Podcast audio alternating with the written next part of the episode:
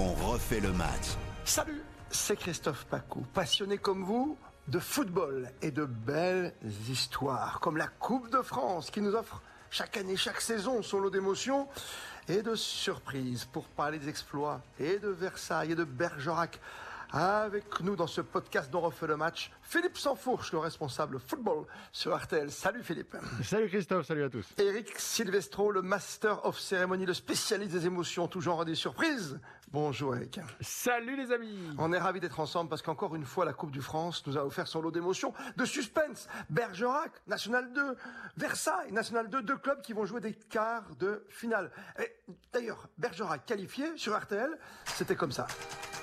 Le stade est en fusion avec ce but euh, marqué par Bergerac, un but marqué par un nouvel entrant, Romain Scarpit, qui a profité d'une erreur de la défense stéphanoise.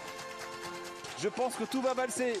Le banc s'est levé sur la piste d'athlétisme du stade de rugby. Monsieur Bata regarde sa montre et finalement c'est toujours pas sifflé. Attention Et c'est peut-être... Non, toujours pas sifflé. Et c'est fini Et c'est fini Non, non, non, non, non, non, non. Non, qu'est-ce qu'il dit l'arbitre? Non, il, demande à jouer la touche. Il demande à jouer la touche. Désolé, je me suis trompé. Mais non, madame, mais parfois, mais c'est le direct. Eh bien, c'est comme ça, c'est le direct. Et c'est fini Cette fois, c'est fini La victoire en Coupe de France de Bergerac Les joueurs qui s'écroulent sur la pelouse c'est ça, le direct. Denis Grandjou, envoyé spécial en Dordogne. Philippe Sansfourche, Eric Silvestro, à chaque fois c'est un cliché. On se dit, c'est la Coupe de France, ça y est. Les petites histoires, les belles histoires. Et chaque fois David contre Goliath, les petits qui mangent les gros. Mais c'est encore le cas aujourd'hui en 2022. Ben oui, c'est ce qui fait évidemment tout le charme de cette compétition. Après, dans les surprises, il y a différents euh, degrés de surprise. Parfois, il y a des équipes qu'on voit pas venir. Et puis, il y en a qui commencent à, prendre, à prendre leurs aises, à prendre euh, leurs habitudes. On s'aperçoit que cette équipe de, de Bergerac, d'ailleurs comme celle de Versailles dont on va parler, euh, elles, sont euh, en tête de, leur groupe euh, pour essayer de, monter au troisième niveau en, national. C'est donc des équipes qui, sont sur une dynamique positive. Cette équipe de, Bergerac, elle est quand même sur 19 matchs en défaite, toutes compétitions confondues. Elle n'a pas pris un but sur les 11 derniers matchs qu'elle a, qu'elle disputés. Donc on est sur quelque chose de, très costaud. Ils ont sorti Metz et Créteil déjà sur les tours précédents sans prendre un but, en allant au tir au but. Là, ils en ont même, ils sont même offert le luxe d'en, d'en marquer un. Donc on s'aperçoit en fait que ces équipes sont structurés en fait pour réaliser ce genre de, de performance. Donc c'est pas une surprise pour toi, Philippe? C'est une surprise du fait quand même de, du niveau euh, euh, des, deux équipes et puis et puis elle joue aussi une équipe euh, comme comme, comme Saint-Étienne qui quoi qu'on en dise, même si elle est aujourd'hui en grande difficulté, est un grand nom de l'histoire du foot français. Ouais, Eric, c'est quoi C'est la préparation mentale C'est le terrain qui est gras, qui est bosselé C'est l'histoire du traquenard? Ouais, bon, le terrain, on y revient toujours, mais c'est clair, je rejoins Philippe, il faut être un peu rationnel. Évidemment que ça reste des surprises parce que quand on regarde au départ, c'est un club de quatrième division face à un club de Ligue 1 ou face à un club de Ligue 2. Après, on, on prend un peu de recul, on est un peu plus rationnel. Euh, Toulouse, il faut savoir que contre Versailles, ils ont quand même joué 70 minutes à 10 contre 11. Alors ça, ça peut permettre quand même de passer, mais ça explique aussi peut-être que Versailles euh, a eu un léger avantage euh, de par le contexte arbitral dans cette rencontre. Et puis Saint-Etienne qui pensait s'être relancé à Angers euh, en Ligue 1 avec une victoire, c'est peut-être vu un peu trop facile face à Bergerac et l'a payé très cher hier. Donc voilà, on rappelle que le National 2, Philippe l'a dit tout à l'heure, ces deux équipes sont en tête de leur groupe, le groupe A pour Versailles, le groupe D pour Bergerac. Le championnat National 2, c'est un championnat, j'aime pas ce terme, mais quand même semi-professionnel. C'est semi-pro Oui, parce que les joueurs qui jouent en National 2 ont obligation d'avoir un contrat fédéral. Alors, c'est pas tout à fait comme un contrat pro, évidemment, puisqu'ils n'ont hmm. pas les droits à la retraite ou le minimum salarial, mais ils jouent au foot à plein temps. Donc, ce, ah, sont des amateurs. Ce sont des amateurs, mais qui sont quand même très, très proches d'un niveau professionnel. Les équipes qui vont monter en national arriveront très vite au, niveau professionnel. Et entre une équipe de national et une équipe qui est dernière euh, de, Ligue 1 comme Saint-Etienne ou, ou, en Ligue 2, finalement, l'écart de niveau, il n'est pas si important que ça, footballistiquement parlant. Mais qui sont ces joueurs, finalement? Parce que le petit Escarpit qui marque, là, par exemple, pour Bergerac face à Saint-Etienne, on sait qu'il est passé par le centre de formation, petit clin d'œil au destin quand même, par, par le centre de formation de l'OL. C'est quoi? C'est, t'as des anciens, c'est un mélange de, de, de, jeunes qui ont envie de réussir et de passer quand même et de jouer comme aux côtés d'Mbappé un jour, ou c'est ou c'est simplement des gens qui ont pas ce niveau et qui vont rester là jusqu'à la Ligue 2 par exemple? Bah, Souvent, alors il peut y avoir des belles histoires et des joueurs qui, euh, passés euh, une vingtaine d'années, vont passer de ce stade-là euh, et, et, réussir à, raccrocher le wagon, comme on dit. Mais la plupart du temps, ce sont soit euh, d'anciens joueurs d'ailleurs euh, pro qui, peuvent être passés par la Ligue 2, voire la Ligue 1, et puis qui ont toujours envie de jouer et qui sont toujours là. et, mais la plupart du temps, ce sont quand même surtout des joueurs d'une vingtaine d'années qui ont été à touche-touche avec les, les garçons dont on parle toutes les semaines et qui brillent en, Ligue 1, voire à l'étranger. Et puis, bah, c'est tellement le haut niveau, ça se joue à, rien, c'est l'entonnoir. Ils sont pas passés, pas le, dernier stade, ils l'ont pas passé et ils se retrouvent à jouer dans, ces clubs où ils sont finalement à un très haut niveau, mais euh, c'est quand même, même s'ils ont le statut pro, comme on disait, il faut relativiser. Euh, cette équipe de Versailles, par exemple, au niveau de ses structures, si elle monte l'année prochaine en, en nationale, bah, il faut qu'elle ait un nouveau stade avec un éclairage. Parce qu'aujourd'hui, il n'y a pas ah d'éclairage. Donc, tu ne peux pas jouer le soir, par exemple. Euh, Donc, ça, ça te rapproche quand même très vite de ce qu'est le, le monde du football amateur. Oui, parce que le Roi Soleil n'aime pas la lumière euh, la nuit. C'est vrai, j'ai bien compris. On, en a parlé dans la petite cote, si vous voulez redécouvrir, euh, sur les podcasts dont on fait le match avec Florian Gazan.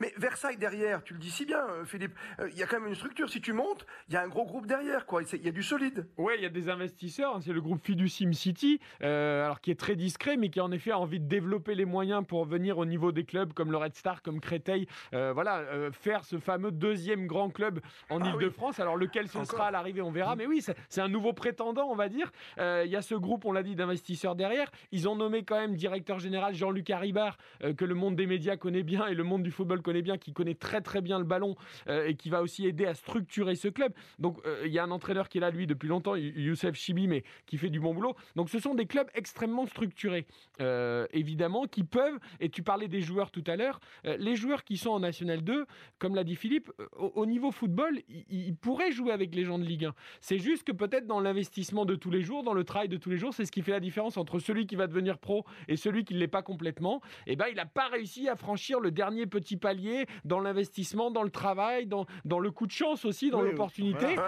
mais, sur un match sur un match, clairement, au niveau football, euh, ces, garçons-là savent aussi bien jouer au foot que beaucoup de joueurs de Ligue 1.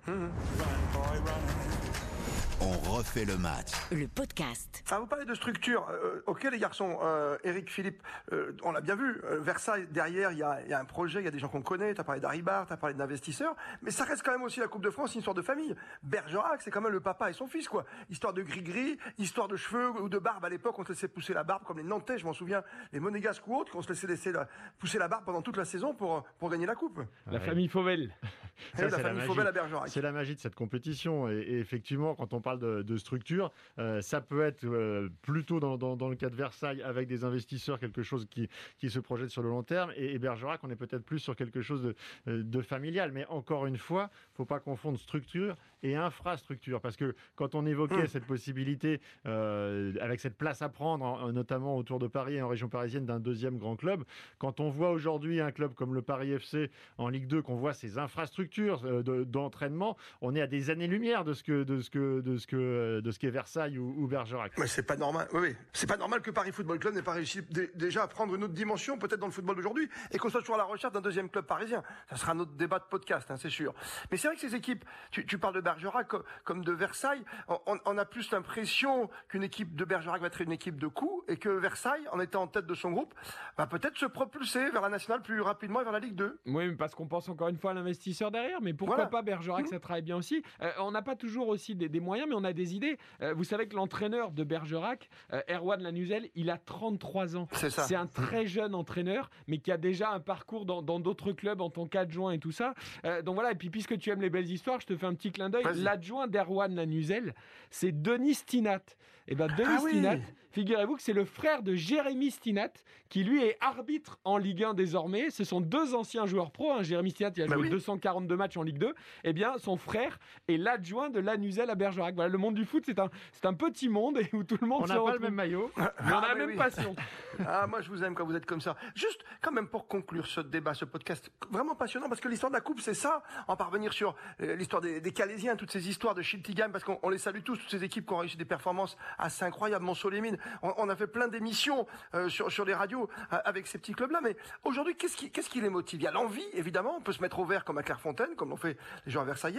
Est-ce qu'il y a aussi l'argent quelque part? Est-ce qu'il y a une prime comme dans le film avec The Ware où, où, tu, où tu ramènes euh, voilà, le président dans le vestiaire et tu lui, voilà, tu, tu lui demandes de payer un peu plus ou d'offrir des machines à laver? Ah, Ça, c'est au, c'est au cas par cas. Il est évident qu'il y a des dotations qui sont offertes par la, par la fédération, mais elles sont pas non plus mirobolantes. On, le voit bien, notamment avec le choix des, des, diffuseurs. La Coupe de France aujourd'hui, eh ben, elle doit se positionner aussi par rapport à une offre euh, qui est très concurrentielle. Et donc, finalement, les, les droits télé euh, générés par la Coupe de France sont pas si euh, énormes que ça. Donc, non, ça reste vraiment la gloire, la légende. On n'oublie pas que la Coupe de la Ligue a disparu ces derniers temps. Et donc, derrière le, le championnat de France de Ligue 1, la compétition nationale la plus importante, c'est cette Coupe de France. Donc, pour ces amateurs, c'est vraiment un, un, un coup de projecteur, un éclairage exceptionnel qui peut faire basculer leur vie. Et tu parlais des belles histoires, Christophe. J'ai envie de citer aussi euh, Quevilly par le passé. Oui. Quevilly, c'était Régis Brouard. Et Régis Brouard, aujourd'hui, il est entraîneur de Bastia. Bastia qui a Bastia. également euh, fait raison. un exploit ce week-end, même si c'est plus petit parce que c'est un club de Ligue 2. Mais Bastia est aussi en quart de finale avec Régis Brouard qui est arrivé sur le banc Bastier. Voilà le lien de cette, de cette Coupe de France, de l'histoire des gens qui ont réussi dans cette compétition. C'est au travers des petits comme Versailles et Bergerac. C'est aussi au travers d'hommes comme Régis Brouard. Ouais, tu vois, à contrario, quand même, les clubs, Philippe vient de le dire, il n'y a plus cette Coupe de la Ligue qu'on a tant décriée par moment. Donc les clubs de Ligue 1, ils ont plus que ça aussi pour se refaire la cerise et la santé, quoi. À l'image de Saint-Etienne, qui aurait pu faire, euh, pourquoi pas, offrir à ses supporters après une saison difficile une finale de coupe. Euh, euh, moi, je pensais franchement que cette saison, on aurait un peu moins de surprises en quart de finale. Parce que tu as des clubs de Ligue 1 qui, qui ont plus de temps pour préparer leurs, leurs grandes échéances, non?